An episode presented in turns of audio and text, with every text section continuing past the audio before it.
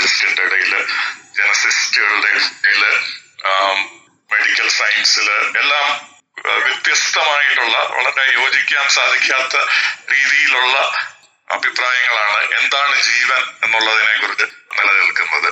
പക്ഷേ ഒരു കാര്യത്തിൽ എല്ലാവർക്കും അഭിപ്രായ യോജിപ്പുണ്ട്.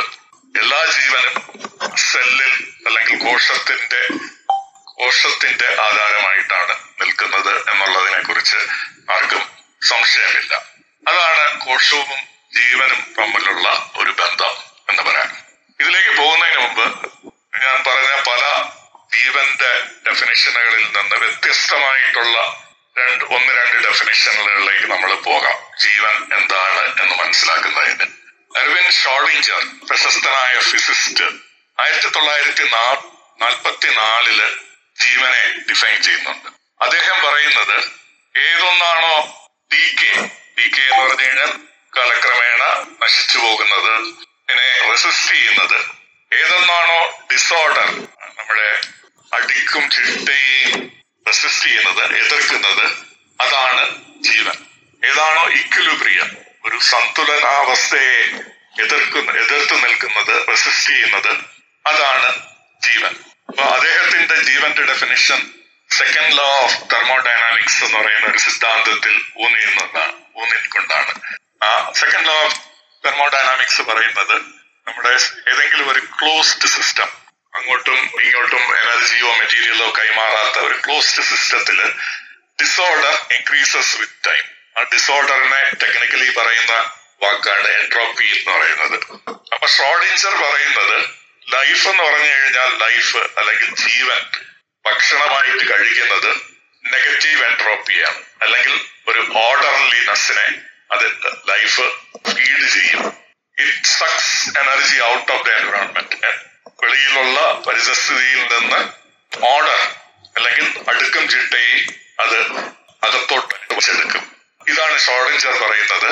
അദ്ദേഹം ഇവിടെ എനർജി എന്ന് പറയുന്നത് എനർജി ടു ഡു വർക്ക് അല്ലെങ്കിൽ പ്രവർത്തി ചെയ്യുന്ന എനർജി അല്ലെങ്കിൽ ഫ്രീ എനർജിയാണ് ഉദ്ദേശിക്കുന്നത്. അപ്പോൾ ഈ എനർജി ആണ് നമ്മുടെ കോശത്തിന്റെ ഉള്ളിലെ പ്രധാന പ്രക്രിയ പ്രോസസ് നടക്കുന്നതും. അത്തരം ഒരു നെഗറ്റീവ് എൻട്രോപ്പിയെ നമുക്ക് ഭക്ഷണമായിട്ട് കിട്ടണമെങ്കിലും നമ്മൾ ഒരു അടഞ്ഞ സിസ്റ്റമായിട്ട് മാറണമെങ്കിലും ഒരു കോശം വേണം. പുറത്തുള്ള പരിസ്ഥിതിയിൽ നിന്ന് അകത്തുള്ള സ്ഥിതിയെ മാറ്റി മാറ്റി നിർത്താൻ വേണ്ടി. എനർജി നമ്മൾക്ക് ഉത്പാദിപ്പിക്കാൻ കൂടുതൽ സെല്ലുകളിൽ നമ്മൾ ഇന്ന് കാണുന്ന നമ്മളെ പോലെയുള്ള കോംപ്ലക്സ് ആയിട്ടുള്ള സെല്ലുകളിലുള്ള ഒരു അവയവമാണ് മൈറ്റോകോൺട്രിയ എന്ന് പറയുന്നത്. മൈറ്റോകോൺട്രിയെ പവർ ഹൗസ് ഓഫ് സെൽ ഊർജം ഉൽപ്പാദിക്കുന്ന പവർ സ്റ്റേഷൻ സെല്ലിന്റെ കോശത്തിന്റെ പവർ സ്റ്റേഷൻ ആയിട്ട് പറയപ്പെടുന്നു. പക്ഷെ നമ്മൾ ആദ്യകാല ജീവികളിൽ നോക്കിയാൽ അവിടെ മൈറ്റോകോൺട്രിയ ഇല്ലായിരുന്നു. മൈറ്റോകോൺട്രിയയുടെ പ്രവർത്തനം ചെയ്യുന്നത് സെൽ വാൾ അല്ലെങ്കിൽ സെല്ലിനെ ആവരണം ചെയ്യുന്ന സെൽ വാൾ അല്ല സെൽ മെമ്പറൈൻ സെല്ലിനെ ആവരണം ചെയ്യുന്ന മെമ്പറൈൻ മാത്രമായിരുന്നു.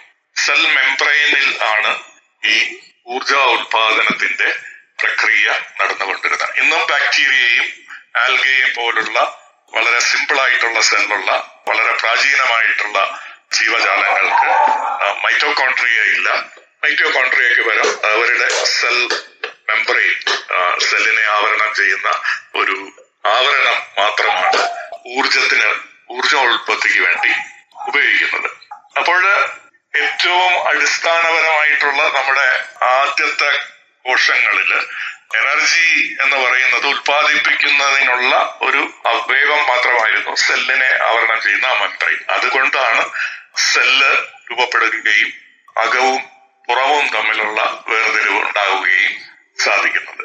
ഇനി എങ്ങനെയാണ് ഇവിടെ ഊർജ ഉത്പാദനം നടക്കുന്നത് എന്ന് നോക്കാം. ഈ ജീവജാലങ്ങൾ അവർക്ക് കഴിക്കുന്ന ഫുഡ് ഏത് തരം ഭക്ഷണമായാലും അതിൽ നിന്ന് ഇലക്ട്രോണുകളെ വലിച്ചെടുക്കും സ്ട്രിപ്പ് ചെയ്തെടുക്കും. ആ ഇലക്ട്രോൺ കറണ്ട് മെമ്പറൈനിലൂടെ പാസ് ചെയ്യും. ഇലക്ട്രോണിന്റെ കറണ്ട് എന്ന് പറഞ്ഞാൽ ഇലക്ട്രിസിറ്റി തന്നെ. ഒരു ഇലക്ട്രോണിന്റെ ഒരു പ്രവാഹം മെമ്പറൈനിൽ കൂടെ നടക്കുമ്പോൾ ആ പ്രക്രിയയിൽ കൂടെ പുറത്തു നിന്ന് പ്രോട്ടോണുകൾ അകത്തേക്ക് വലിച്ചെടുക്കുന്നു. അതാണ് ഇതിൽ പ്രധാനമായിട്ട് സംഭവിക്കുന്നത്. ഇലക്ട്രോണുകളുടെ ഒരു പ്രവാഹം കൊണ്ട് അകത്ത് വെളിയിലുള്ള പ്രോട്ടോണുകളെ അകത്തേക്ക് വലിച്ചെടുക്കാൻ കോശത്തിന് കഴിയുന്നു.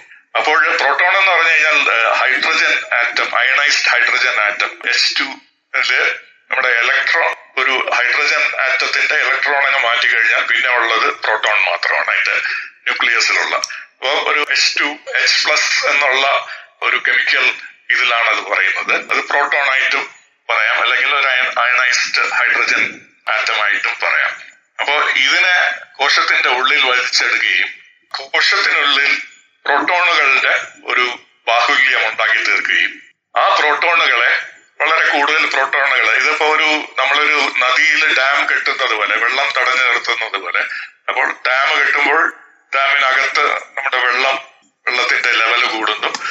ആ വെള്ളത്തിനെ നമുക്കൊരു ടണലിലൂടെ പാസ് ചെയ്ത് കഴിഞ്ഞാൽ ഒരു ടർബൈൻ കറക്കി നമുക്ക് വൈദ്യുതി ഉത്പാദിപ്പിക്കാം അപ്പൊ ഈ കോശത്തിൽ നടക്കുന്നത് ഏതാണ്ട് അതേപോലത്തെ ഒരു പ്രക്രിയയാണ്. ഈ പ്രോട്ടോണുകൾ ശേഖരിച്ച് പ്രോട്ടോണുകളുടെ ഒരു കോൺസെൻട്രേഷൻ നമ്മുടെ സെല്ലിന് ഉള്ളിൽ ഉണ്ടാകുമ്പോൾ അത് സെൽ വാളിലൂടെ വീണ്ടും പുറത്തേക്ക് വിട്ട് ഒരു ടർബൈൻ പോലത്തെ ഒരു സെൽ മെംബ്രെയിനിൽ എംബഡ് ചെയ്തിട്ടുള്ള അതിൽ നമ്മൾ ചേർത്ത് വെച്ചിട്ടുള്ള ഏതാണ്ട് നമ്മുടെ ഒരു ടർബൈന് സാമ്യതയുള്ളത് കാരണം അതൊരു മെക്കാനിക്കൽ പാർട്ട് കൂടെയാണ്. അതിലൂടെ പ്രോട്ടോൺ കടത്തിവിടുമ്പോൾ ഈ ടർബൈൻ തിരിയുകയും അതിൽ നിന്ന് നമുക്ക് എനർജി ഉൽപാദനം നടക്കുകയും ചെയ്യുന്നു.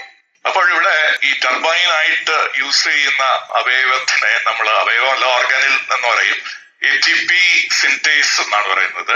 അഡിനോ ട്രൈ ഫോസ്ഫേറ്റ് സിന്തേസ് എന്ന് പറയും.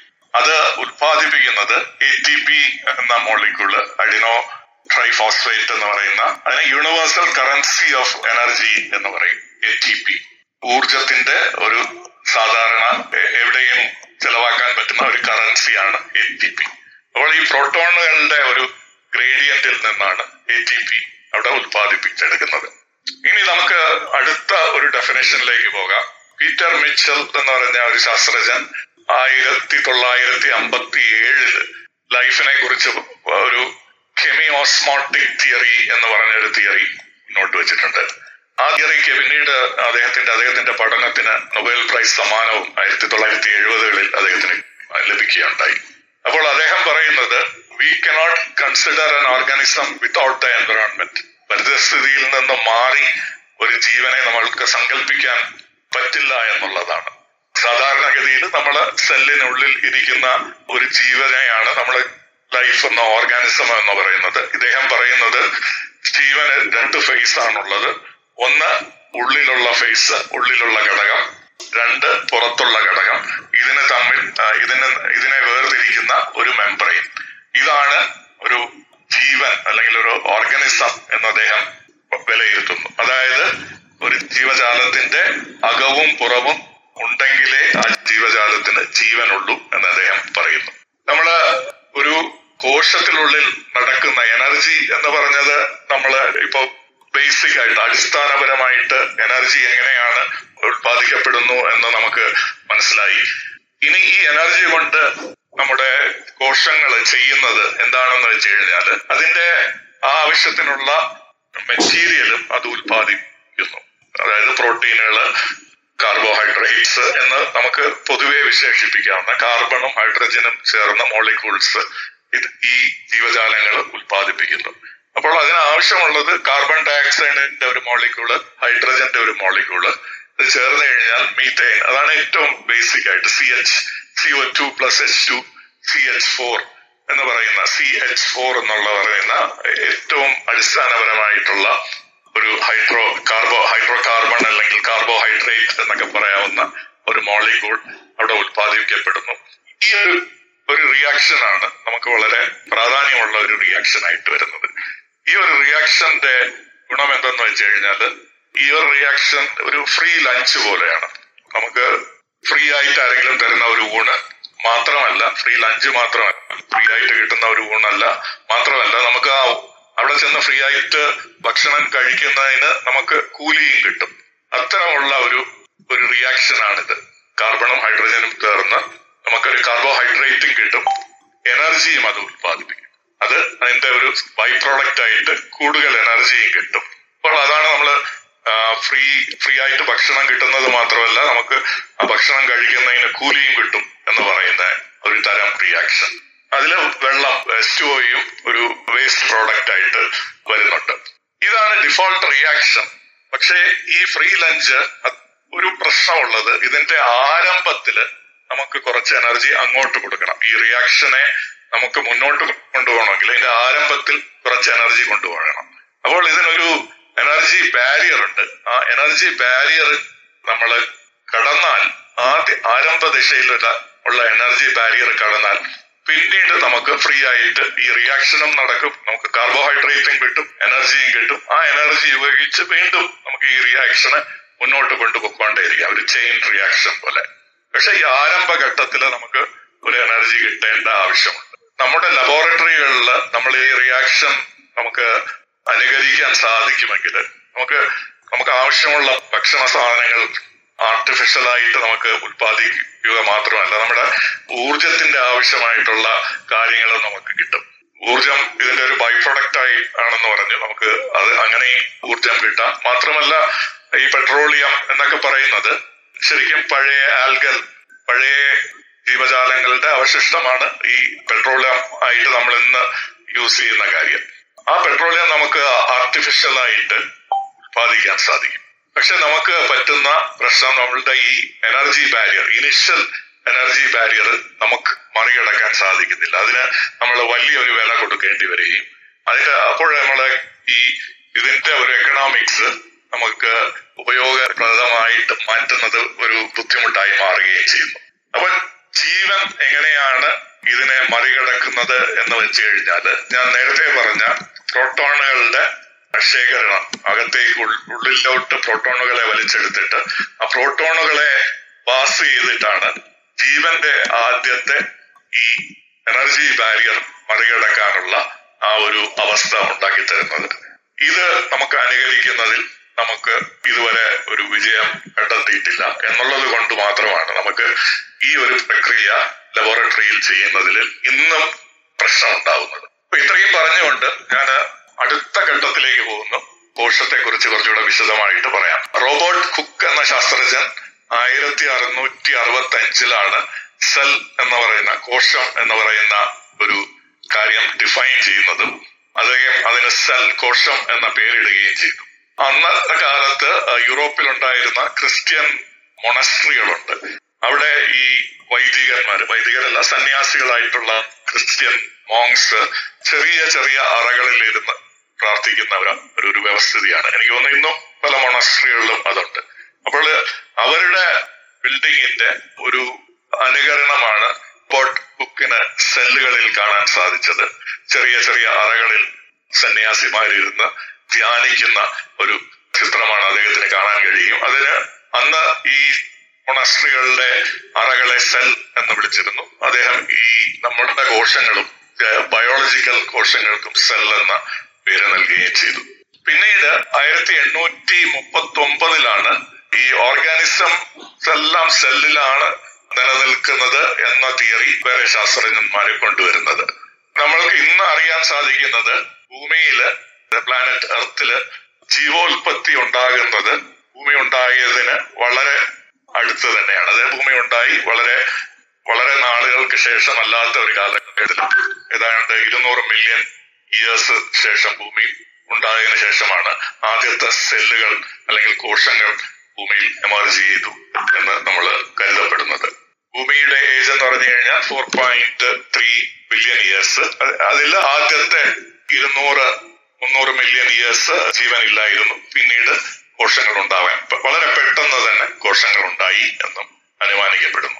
ഞാൻ നേരത്തെ പറഞ്ഞതുപോലെ ഓർഗാനിസമുകളെ നമുക്ക് അല്ലെങ്കിൽ ജീവനെ ആദ്യം ഉണ്ടായത് ഏകകോശം. ഇതിനൊരു ആദ്യത്തെ ഏകകോശത്തിന് പേരുമുണ്ടായിരുന്നു പ്രോകാരിയോട്സ് എന്നാണ്. ആ പ്രോകാരിയോട്സ് എന്ന് പറയുന്നത് ആദ്യത്തെ കോശങ്ങളായിരുന്നു. ആ കോശങ്ങൾക്ക് ഞാൻ പറഞ്ഞതുപോലെ വലിയ അതിന്റെ ഘടനയിൽ വലിയ കോംപ്ലക്സിറ്റി ഇല്ല. വളരെ സിമ്പിൾ ആയിട്ടുള്ള ഘടനയാണ്. അപ്പോൾ അതിന്റെ ഊർജം ഉത്പാദിച്ചിരുന്നത് അതിന്റെ മെമ്പറൈനിൽ നിന്ന് മാത്രമാണ്. പിന്നീടാണ് നമുക്ക് യുകാരിയറ്റ്സ് എന്ന് പറയുന്ന കുറച്ചുകൂടെ കോംപ്ലക്സ് ആയിട്ടുള്ള കോശങ്ങൾ ഉണ്ടാവുന്നതും അപ്പോൾ അതിൽ ഊർജം ഉത്പാദിക്കുന്നത് മെംബ്രെയിൻസിൽ നിന്നല്ല മൈറ്റോകോൺട്രിയയിലോട്ട് മാറുകയും ചെയ്തു. വലിയൊരു അഡ്വാന്റേജ് നമുക്ക് കിട്ടാൻ കഴിയും. കാര്യം ഈ സെൽ സെല്ലിന്റെ ഒരു സർഫസ് ഏരിയയെ ഡിപ്പെൻഡ് ചെയ്തായിരിക്കും അതിന്റെ ഊർജമെങ്കിൽ അതിന്റെ സർഫസ് ഏരിയ കൂട്ടണമെങ്കിൽ സെല്ലിന്റെ വലിപ്പം വലുപ്പം കൂട്ടുമ്പോൾ അതിന്റെ മൂന്നിരട്ടി അതിന് ഉള്ളിലുള്ള വോളിയവും അപ്പോൾ എന്ത് പറ്റുമെന്ന് വെച്ച് കഴിഞ്ഞാൽ സെല്ലിന്റെ മെമ്പറൈന്റെ വലിപ്പം കൂടുന്നതനുസരിച്ച് സെല്ലിനുള്ളിൽ സാധനമില്ലാതെ ഒരു ഒരു വാക്യൂം വാക്യൂം അല്ല ഒരു ആവശ്യമില്ലാത്ത സ്പേസ് സെല്ലിനുള്ളിൽ വരികയും ചെയ്യും. അപ്പോൾ ഏറ്റവും ഫലപ്രദമായിട്ടുള്ളത് സെൽ അങ്ങ് ഡിവൈഡ് ചെയ്ത് രണ്ടാവുന്നത്. അപ്പോൾ സെല്ലിന്റെ വലിപ്പം കൂട്ടി ഊർജത്തിനുള്ള മാർഗം കിട്ടുന്നതിനേക്കാൾ എഫക്റ്റീവ് ആയിട്ടുള്ളത് സെല്ല് അങ്ങ് ഡിവൈഡ് ചെയ്ത് രണ്ട് രണ്ട് നാലാവുക എന്നുള്ള പ്രക്രിയയാണ്. അതുകൊണ്ട് തന്നെയാണ് ഈ നമ്മുടെ ഈ ആദ്യകാല കോശങ്ങൾ ഒരു എനർജി ബാരിയർ. അതിന് എനർജി ഉണ്ടാക്കാനുള്ള ഒരു കഴിവുണ്ടെങ്കിലും ഒരു കോശത്തിന്റെ എനർജി ബാരിയർ കൂടിയിരുന്നു. മാത്രവുമല്ല ഈ ആദ്യത്തെ ഏകകോശ ജീവങ്ങൾ ജീവജാലങ്ങളിൽ ഒരുപാട് ജീൻസും ഉണ്ടായിരുന്നു. അതായത് അതിന്റെ ജനറ്റിക് കോഡ് എന്ന് പറഞ്ഞു കഴിഞ്ഞാൽ ഇന്നത്തെ മനുഷ്യരെ വെച്ച് നോക്കുമ്പോൾ വളരെ അധികം ജീൻസ് ഉള്ള അവയവങ്ങളായിരുന്നു. ഇന്ന് നമുക്ക് കാണാൻ കഴിയുന്ന പാരമീസിയം എന്ന് പറയുന്നത് ഒരു യുക്കാരിയോട്ടാണ്. ഒരു ഏകകോശ ജീവിയാണ് അതിന് നാൽപ്പതിനായിരം പ്രോട്ടോൺ എൻകോഡിംഗ് ജീൻസ് ഉണ്ട്. മനുഷ്യനുമായിട്ട് കമ്പയർ ചെയ്യുമ്പോൾ മനുഷ്യന്റെ ഇരട്ടി ജീൻസ് ഈ ഏകകോശ ജീവികൾ മനുഷ്യരിൽ ഇരുപതിനായിരം പ്രോട്ടീൻ എൻകോഡിംഗ് ജീൻസുകൾ മാത്രമേ ഉള്ളൂ. അപ്പോൾ എന്ത് പറ്റുന്നു എന്ന് വെച്ച് കഴിഞ്ഞാൽ ഈ വിഘടിച്ചു മാറുമ്പോൾ നമ്മുടെ ജനറ്റിക് കോഡും നമുക്ക് റെപ്ലിക്കേറ്റ് ചെയ്യണം. അതിലും ഒരു പ്രയാസമുണ്ട്. കാര്യം ഒരുപാട് കൂടുതൽ ജീൻസുകൾ ഉണ്ടെങ്കിൽ ആ ഒരു റെപ്ലിക്കേഷനിൽ പ്രശ്നം. എഫിഷ്യൻസി കുറയും യുക്കാരിയോട്സ് ആകും. യുക്കാരിയോട്സിൽ ഈ പഴയ ഏകകോശ ജീവികളിൽ കൂടുതൽ ജീൻസും എനർജി എനർജിയാണല്ലോ ഊർജമാണല്ലോ ബേസിക് ആയിട്ട് ആവശ്യം. ഊർജത്തിനെ ഉത്പാദിപ്പിക്കുന്നതും ആ പ്രോസസ്സിനെ കൺട്രോൾ ചെയ്യുന്നതുമാണ് ഒരുപാട് ഈ നാൽപ്പതിനായിരം ഒക്കെ വരുന്ന നാൽപ്പതിനായിരം അമ്പതിനായിരം ഒക്കെ ജീൻസ് വരുന്ന ചില ഏകകോശ ജീവികളുണ്ട് നമ്മൾ കുറച്ചുകൂടെ കോംപ്ലക്സ് ആയിട്ട് മൈറ്റോകോൺട്രിയ കൊണ്ടുവരുമ്പോൾ എന്ത് പറ്റുമെന്നൊന്ന് വെച്ച് കഴിഞ്ഞാൽ ഈ ഊർജ ഉത്പാദനത്തിന് ആവശ്യമായുള്ള ജീൻസ് മൈറ്റോകോൺട്രിയത്തിന് തന്നെ നിലനിർത്തുകയും ബാക്കി അതിന്റെ പുറമേയുള്ള ബാക്കി സെല്ലിന്റെ ആവശ്യങ്ങൾക്കുള്ള ജീൻസുകളെ മാത്രം ന്യൂക്ലിയസിലോട്ട് മാറ്റുകയും വേർതിരിക്കുകയും എന്നുള്ള ഒരു പ്രക്രിയയും ഈ കോംപ്ലക്സ് സെല്ല് ഉണ്ടാകുമ്പോഴുണ്ടായി.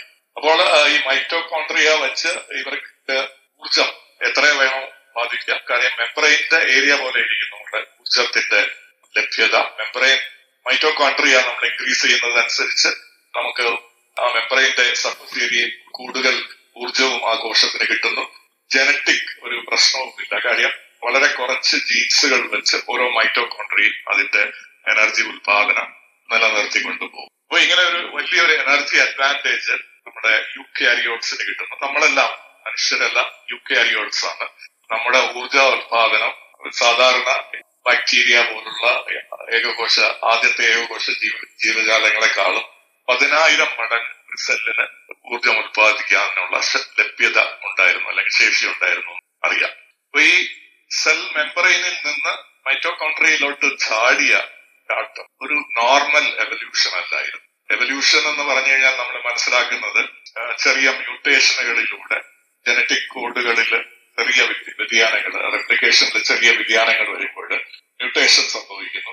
ആ മ്യൂട്ടേഷനിലൂടെ നമ്മുടെ എന്താണ് സർവൈവൽ ഓഫ് ദ ഫിറ്റസ്റ്റ് അല്ലെങ്കിൽ നാച്ചുറൽ സെലക്ഷൻ എന്ന് പറയുന്ന പ്രകൃതി നിർദ്ധാരണം എന്ന് പറയുന്ന ആ ഒരു പ്രോസസ്സിലൂടെ ഈ ചെറിയ മാറ്റങ്ങൾ നമുക്ക് ഉപയോഗപ്രദമാണെങ്കിൽ അതിനെ നമ്മൾ ജീവൻ അതിനെ നിലനിർത്തുകയും ഉപകാരപ്രദമല്ലെങ്കിൽ അതിനെ ഉപേക്ഷിച്ച് കളയുകയും ചെയ്യുന്ന ഒരു എവല്യൂഷണറി പ്രോസസ്സും അങ്ങനെയാണ് ഓരോ അവയവങ്ങളും അല്ലെങ്കിൽ ഉണ്ടായത്. പക്ഷേ അടിസ്ഥാനപരമായിട്ടുള്ള ഊർജം ഉൽപ്പാദിക്കുന്ന രീതിയിൽ ഇത്തരമൊരു പ്രക്രിയ അല്ല അവിടെ നടന്നത്. കാരണം ഇത് ജീവന്റെ പരിണാമത്തിൽ ഒറ്റ പ്രാവശ്യം നടന്ന ഒരു സംഭവമാണ് മൈറ്റോകോൺട്രിയ നമ്മളുടെ കോശത്തിൽ ഉണ്ടാവുക എന്നുള്ള ആ സംഭവം ഉണ്ടായത്. ഒറ്റ പ്രാവശ്യമാണ്. അത് ഗ്രാജുവൽ ആയിട്ട് വന്ന ഒരു പ്രോസസ് അല്ല. മൈറ്റോകോൺട്രിയ ഉണ്ടാകുന്നതിന്റെ പ്രീ എവല്യൂഷണറി സ്റ്റേജസ് നമുക്ക് കണ്ടെത്താൻ കഴിഞ്ഞിട്ടില്ല. അതിൽ നിന്നല്ല നമ്മൾ മനസ്സിലാക്കുന്നത്. മാത്രമല്ല സെൽ മൈക്രോബയോളജി പഠിച്ച് നമ്മൾ മനസ്സിലാക്കുന്നത്. എന്തെന്ന് വെച്ച് കഴിഞ്ഞാൽ ആദ്യത്തെ ഏകകോശ ജീവൻ ജീവജാലങ്ങളിൽ രണ്ട് തരം കോശങ്ങൾ ഉണ്ടായിരുന്നു. ഒന്ന് നമ്മൾ ഞാൻ നേരത്തെ പറഞ്ഞ ബാക്ടീരിയ എന്ന് വളരെ അധികം സ്പീഷ്യസ് ഉള്ള ബാക്ടീരിയയെ പോലെ കാണാനിരിക്കുന്ന വേറെ ഒരു ഏകകോശ ജീവി ഉണ്ടായിരുന്നു. അതിനെ ആർക്കിയ. എന്താണ് സംഭവിച്ചതെന്ന് വെച്ചാൽ ഏതാണ്ട് ജീവൻ ദീപോത്പത്തിക്ക് ശേഷം ഒരു ബില്യൺ ഇയേഴ്സ് ആയിരം മില്യൺ ഇയേഴ്സ് വർഷങ്ങൾക്ക് ശേഷം എപ്പോഴോ ഒരു ആർക്കിയക്കുള്ളിൽ ഒരു ബാക്ടീരിയ കയറി അതിന്റെ ജീവിക്കാൻ തുടങ്ങി. രണ്ടും കൂടെ ഒരു സിംബയോട്ടിക് റിലേഷൻഷിപ്പ് പാരസൈറ്റ് നമ്മുടെ നമ്മുടെ ഉള്ളിൽ ഒരുപാട് ജീവജാലങ്ങൾ നമ്മുടെ കുടൽ ഡൈജസ്റ്റീവ് സിസ്റ്റത്തിലുണ്ട് മൈക്രോബേറ്റ്സ് ഒരു സിംബയോട്ടിക് റിലേഷൻഷിപ്പ് പക്ഷെ ഇവിടെ സംഭവിക്കുന്നത് ഒരു കോശത്തിനുള്ളിൽ തന്നെ വേറൊരു കോശം കയറിയിരുന്ന ഒരു സിംബയോട്ടിക് റിലേഷൻഷിപ്പ് അതിനെ എൻഡോസിംബയോസിസ് എന്ന് പറയും.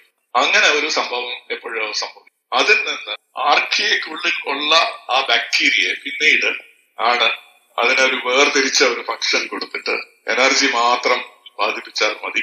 ബാക്കി കാര്യങ്ങളെല്ലാം ആർക്കിയ നോക്കി അതിനുള്ളിലിരിക്കുന്ന ബാക്ടീരിയ ഊർജം മാത്രം ബാധിപ്പിക്കുന്ന ഒരു സ്റ്റേജിലെത്തും അതുകൊണ്ടാണ് മൈറ്റോകോൺട്രിയക്ക് സ്വന്തമായിട്ടുള്ള ജനറ്റിക് കോഡ് ജീൻസുകൾ ഉള്ളത് കാര്യം അതൊരു ബാക്ടീരിയ ആയിരുന്നു സ്വന്തം ജീൻസുമായിട്ടാണ് വന്നത്. അപ്പോൾ അതിന് എനർജി ഉത്പാദിക്കുന്ന ജോലി മാത്രം നൽകിക്കൊണ്ട് ഈ റിലേഷൻഷിപ്പ് ചെയ്ത് ഭദ്രമാക്കുക. അങ്ങനെയാണ് യുക്കാരിയോട്ടുകളുടെ ആരംഭം. ഇന്നും നമ്മുടെ കോശങ്ങളിൽ മൈറ്റോകോൺട്രിയയിൽ സ്വന്തമായിട്ടുള്ള ജീൻസ് അത് കാരണം അത് ഒരു വേറൊരു ജീവിയായിരുന്നു. കോശത്തിനുള്ളിൽ എപ്പോഴോ കടന്നു കയറുകയും അതിന് പ്രത്യേകിച്ച് ഒരു ജോലി കിട്ടുകയും എന്നാൽ ആ ജോലിക്ക് ആവശ്യമുള്ള കോശങ്ങൾ നിലനിർത്താനുള്ള ഒരു അവസ്ഥ അതിന് കൈവരിക്കുകയും ചെയ്തു എന്നുള്ളതാണ്.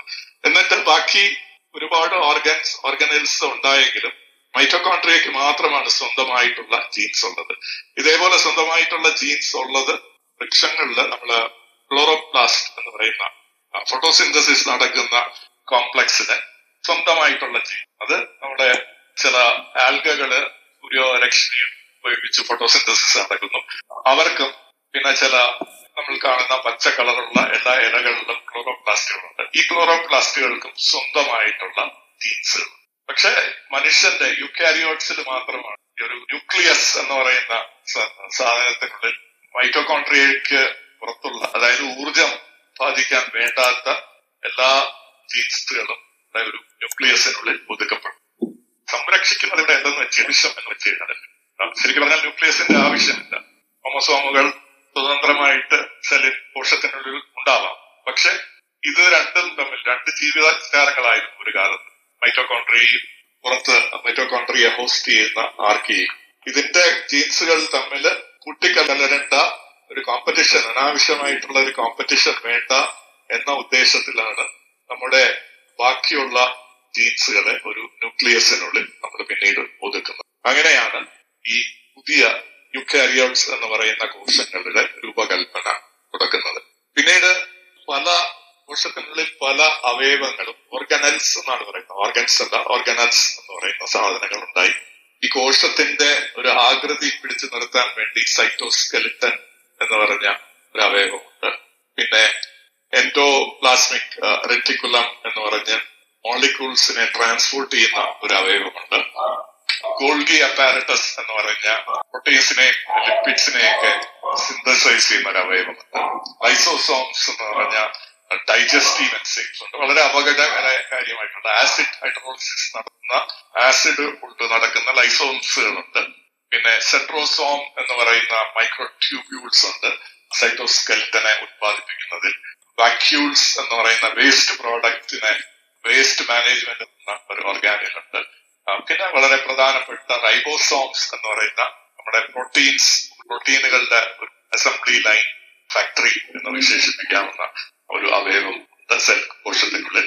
പിന്നെ ചില കോശങ്ങൾക്ക് മെംബ്രെയിനിന് പുറത്ത് സെൽ വാൾ പോലെ ഒരു സെൽ വാൾ പ്രത്യേകിച്ച് നമ്മുടെ പ്ലാന്റ്സിൽ എല്ലാം ഉള്ളത്. അവർക്കൊരു സ്കെലിറ്റൻ ഇല്ല. നമ്മുടെ കോംപ്ലക്സ് ജീവജാലങ്ങൾക്ക് ഉള്ളിലൊരു സ്കെലിറ്റൻ ഉണ്ട്. പക്ഷെ നമ്മുടെ പ്ലാന്റ്സ് ചില പങ്കൈ എന്നുള്ളതിന് അവർക്ക് ഉള്ളിൽ ഒരു സ്കെൽട്ടൺ ഇല്ലാത്തത് കൊണ്ട് അവരുടെ സെല്ലിന്റെ പുറത്തുള്ള സെൽ വാളാണ് അവരുടെ പ്ലാന്റ്സിന്റെ സ്ട്രക്ചറിന് ഒരു സ്ട്രെങ്ത് നൽകുന്നത്. പിന്നെ പഴയ ഏകകോശ ജീവങ്ങൾ ജീവജാലങ്ങൾ പ്രോകാരിയോട്സിന് മൊബിലിറ്റി മൊബിലിറ്റിക്ക് വേണ്ടി ഫ്ലാജല്ല എന്ന് പറഞ്ഞ ഒരു വാൽ പോലത്തെ ഉള്ള സംഭവം. സെൽ വാളിൽ നിന്ന് എക്സ്ക്ലൂഡ് ചെയ്യുന്ന ഈ ഫ്ലാജല്ല വളരെ കോംപ്ലക്സ് ആയിട്ടുള്ള ഒരു അവയവമാണ്.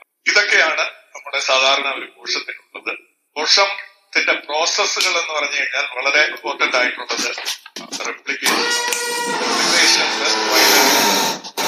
ബാക്ടീരിയകളിൽ നടക്കുന്നത് ഒരു ഫിഷനാണ് ബൈനറി ഫിഷനാണ് യുക്കാരിയോട്സുകളിൽ നടക്കുന്നത് മൈറ്റോസിസ് മയോസിസ് എന്ന് പറയുന്ന രണ്ട് തരം റെപ്ലിക്കേഷൻ പ്രോസസ്സാണ് പിന്നെ കോശത്തിനുള്ളിൽ ഈ നമ്മുടെ ഡി എൻ എ ഏതെങ്കിലും രീതിയിൽ കേടുപാടുകൾ ഉണ്ടെങ്കിൽ അതിനെ റിപ്പയർ ചെയ്യുന്ന സെന്റേഴ്സ് ഉണ്ട്. നമ്മുടെ വർക്ക്ഷോപ്പുകൾ പോലെ. വർക്ക്ഷോപ്പുകൾ ഒരു കോശത്തിനുള്ളിലുണ്ട് പിന്നെ ഗ്രോത്ത് ആൻഡ് മെറ്റബോളിസം ഞാൻ പറഞ്ഞതുപോലെ എനർജി ഉത്പാദിപ്പിച്ച് ആ എനർജിയിൽ നിന്ന് കാർബോഹൈഡ്രേറ്റുകളെ ഉത്പാദിപ്പിക്കുന്ന ആ പ്രോസസ്സുകൾ അവിടെ നടക്കുന്നുണ്ട്. പിന്നെ അതുപോലെ തന്നെ വേറെ തരത്തിൽ ചെയ്യാൻ പറ്റില്ലെങ്കിൽ ആ മൊബിലിറ്റിക്ക് വേണ്ടിയുള്ള പ്രക്രിയകളും കോശത്തിലുണ്ട് ഈ കോശങ്ങൾ കാരിയേഴ്സ് ആയി ഞാൻ പറഞ്ഞു വൺ ബില്യൺ ഇയേഴ്സ് ആയപ്പോൾ കാരിയേഴ്സ് ആയിട്ട് മാറി. പിന്നീടും ഏതാണ്ട് ഏതാണ്ട് ഒരു അത്രയും സമയം കഴിഞ്ഞപ്പോഴാണ് ശരിക്കും കോശങ്ങൾ മൾട്ടി സെല്ലുലാർ ആവും. ഒറ്റ കോശം അല്ല കോശങ്ങൾ തമ്മിൽ കൂട്ടിച്ചേർന്ന് ഒരു ഒറ്റ ഓർഗാനിസം ആവാം. അങ്ങനെ ആവുമ്പോൾ കോശങ്ങൾക്ക് പലതരം സ്പെഷ്യലൈസ്ഡ് ഫങ്ഷനുകൾ കിട്ടാനും സാധിക്കും എന്നുള്ളത് ഏതാണ്ട് ത്രീ ബില്യൺ ഇയേഴ്സ് ഒക്കെ അല്ലെങ്കിൽ അതിന് ശേഷമോ ആണ് നടന്നതെന്ന് നമ്മൾ കരുതുന്നു. അപ്പോൾ അങ്ങനെ വന്നപ്പോൾ നമുക്ക് സ്പെഷ്യലിസ്റ്റ് കോശങ്ങൾ skin cells muscle cells neurons blood cells ഇത്തരം സ്റ്റെം സെൽസ് എന്നൊക്കെ പറയുന്ന സ്പെഷ്യലിസ്റ്റ് കോശങ്ങൾ ഉണ്ടായി. അങ്ങനെയാണ് കോംപ്ലക്സ് ജീവജാലങ്ങൾ. ഏതാണ്ട് അഞ്ഞൂറ്റി നാൽപ്പത് ബില്യൺ ഇയേഴ്സിന് മുമ്പ് ഈ കോശങ്ങളുടെ ഒരു ഒരു എക്സ്പ്ലോഷൻ നടന്നു. അതിനെ കേപ്രിയൻ എക്സ്പ്ലോഷൻ എന്ന് പറയും. അതിനു മുമ്പും എപ്പോഴോ നമ്മൾ ഈ ഓക്സിജൻ കുറഞ്ഞ ഒരു പ്രക്രിയയാണ് നമ്മുടെ കോശങ്ങളിൽ നിലനിന്നിരുന്നത്. പിന്നീട് കോശങ്ങൾ ഈ ഓക്സിജനെ ഒരു വേസ്റ്റ് പ്രൊഡക്റ്റ് ആയിട്ട് ഉത്പാദിപ്പിക്കാൻ തുടങ്ങിയപ്പോൾ വളരെ പതുക്കെ പതുക്കെ നമ്മുടെ അന്തരീക്ഷത്തിൽ ഓക്സിജൻ കൂടുകയും കേപ്രിയൻ എക്സ്പ്ലോഷൻ വരുന്ന സമയത്ത് ഈ ജീവജാലങ്ങളുടെ ഒരു ബാഹുല്യം ഉണ്ടാകാൻ വളരെ അധികം ബാഹുല്യം ഉണ്ടാകാവുന്ന സാഹചര്യം നമ്മുടെ അന്തരീക്ഷത്തിൽ നിലനിൽക്കുകയും പിന്നീട് കോശങ്ങൾ അതൊരു ഒരു ഒരു ജീവജാലങ്ങളുടെ എക്സ്പ്ലോഷനായി മാറുകയും ചെയ്യും. അപ്പൊ ഞാൻ അവസാനിപ്പിക്കാം ഇവിടെ. എന്നിട്ട് ചോദ്യങ്ങളിലോട്ട് നമുക്ക് കിടക്കാം. അപ്പോൾ അവസാനിക്കുന്നതിന് മുമ്പ് ഒന്ന് സമ്മറൈസ് ചെയ്യാം. നമ്മുടെ കോശം എന്ന് പറയുന്നത് എനർജി അല്ലെങ്കിൽ ഊർജ ഊർജത്തിനെ നമ്മൾക്ക് എങ്ങനെ വലിച്ചെടുക്കാൻ സാധിക്കുന്നത് അന്തരീ നമ്മുടെ പരിസരത്ത് നിന്ന് ഊർജം എങ്ങനെ ഉത്പാദിക്കാം എന്നുള്ള ഒരു ഫിസിക്കൽ ആൻഡ് കെമിക്കൽ പ്രോസസ്സിനെ നമ്മൾ ഉപയോഗപ്പെടുത്തിക്കൊണ്ടാണ് ഈ കോശം രൂപപ്പെടുത്തുന്നത്. കോശം എന്ന് പറയുന്നത് നമ്മുടെ പുറത്ത് കോശത്തിന്റെ പുറത്തുള്ളതും അകത്തുള്ളതിനെയും തമ്മിൽ ഒരു ഇന്നെക്വിലിബ്രിയം ക്രിയേറ്റ് ചെയ്തുകൊണ്ട് ഒരു ഒരു വ്യത്യാസം ക്രിയേറ്റ് ചെയ്തുകൊണ്ട് പ്രോട്ടോണുകളുടെ ഒഴുക്ക് അകത്തോട്ട് കടത്തുകയും അതിനെ തിരിച്ച് പുറത്തോട്ട് ഒരു ടർബൈനിലൂടെ അതായത് എന്ന് പറയുന്ന ടർബൈനിലൂടെ കടത്തിവിട്ട് നമ്മൾ ഊർജം ഉത്പാദിപ്പിക്കുകയും അതുകൊണ്ട് ആ ഊർജം യൂസ് ചെയ്തുകൊണ്ട് നമ്മൾ കാർബോഹൈഡ്രേറ്റുകളെ ഉത്പാദിപ്പിക്കുകയും പ്രോട്ടീനുകളെ പോലുള്ള സാധനങ്ങൾ ഉത്പാദിപ്പിക്കുകയും നമ്മുടെ ഗ്രോത്ത് സെൽ ഗ്രോത്ത് നിലനിർത്തുകയും ചെയ്യുക എന്നുള്ളത് ഇവിടെ ബേസിക് ആയിട്ട് അടിസ്ഥാനപരമായിട്ട് കാണുന്നത്. മൈറ്റോകോൺട്രിയ എന്ന് പറയുന്ന ആ ഒരു അവയവ സെല്ലിനെ രൂപപ്പെടുത്താൻ സാധിച്ചത് വെറും വെറുതെ ഒരു സിമ്പിൾ ഇവല്യൂഷണറി പ്രോസസ് അല്ല. ഒരു കോശത്തിനുള്ളിൽ വേറൊരു കോശം ഒരു ജീവൻ ജീവനുള്ളിൽ വേറൊരു ജീവൻ കടന്നുകൂടുകയും അത് ആ ഒരു വ്യവസ്ഥ സ്ഥിരപ്പെടുത്തുന്നതിലൂടെയുമാണ് കോംപ്ലക്സ് ഇവിടെ വൈരുദ്ധ്യമാർന്ന കോശങ്ങൾ യുക്കാരിയോട്സ് എന്ന് പറയുന്ന കോശങ്ങളുടെ ഉത്ഭവമായിട്ട് വരുന്നത്. ഈ കോശം ഇങ്ങനെ മൈറ്റോകോൺട്രിയ കിട്ടുന്നത് കൊണ്ട് നമ്മളുടെ ഊർജ ഉത്പാദന എഫിഷ്യൻസി പല മടങ്ങ് ഏതാണ്ട് ഒരു ലക്ഷം മടങ്ങ് പെർ ജീൻ നമ്മുടെ എനർജി ഉത്പാദന ശേഷി കൂടിയതായി. പിന്നീട് ഈ യുക്യാരിയോട്സിന്റെ എവല്യൂഷനിലെപ്പോഴും കോംപ്ലക്സ് സെൽസ് ഈ സെൽ സെല്ലുകൾ കോശങ്ങൾ തമ്മിൽ കൂട്ടിച്ചേർന്ന ഒരു multi cellular organism multi cellular ജീവനിലേക്ക് മാറുകയും ചെയ്യുന്ന ഒരു പ്രക്രിയയും ഉണ്ടായി. ഇത് മൂന്നുമാണ് വളരെ ഇമ്പോർട്ടന്റ് ആയിട്ടുള്ള പ്രക്രിയയാണ്. ഒന്ന് കോശത്തിന്റെ ജനനം തന്നെ. രണ്ട് കോശത്തിൽ മൈറ്റോകോൺട്രിയ ഉണ്ടാകുന്നു. പിന്നീട് മൾട്ടി സെല്ലുലാർ എവല്യൂഷൻ സംഭവിക്കും. ഈ മൂന്ന് മൈൽ സ്റ്റോണുകളാണ് നമുക്ക് ഈ കോശത്തിന്റെ ഡെവലപ്മെന്റിൽ നമുക്ക് കാണാൻ കഴിയുന്ന ഏറ്റവും പ്രധാനപ്പെട്ട അടയാളങ്ങൾ. ഞാനിവിടെ നിർത്തും. ആർക്കെങ്കിലും കൂട്ടിച്ചേർക്കാനുണ്ടെങ്കിലോ?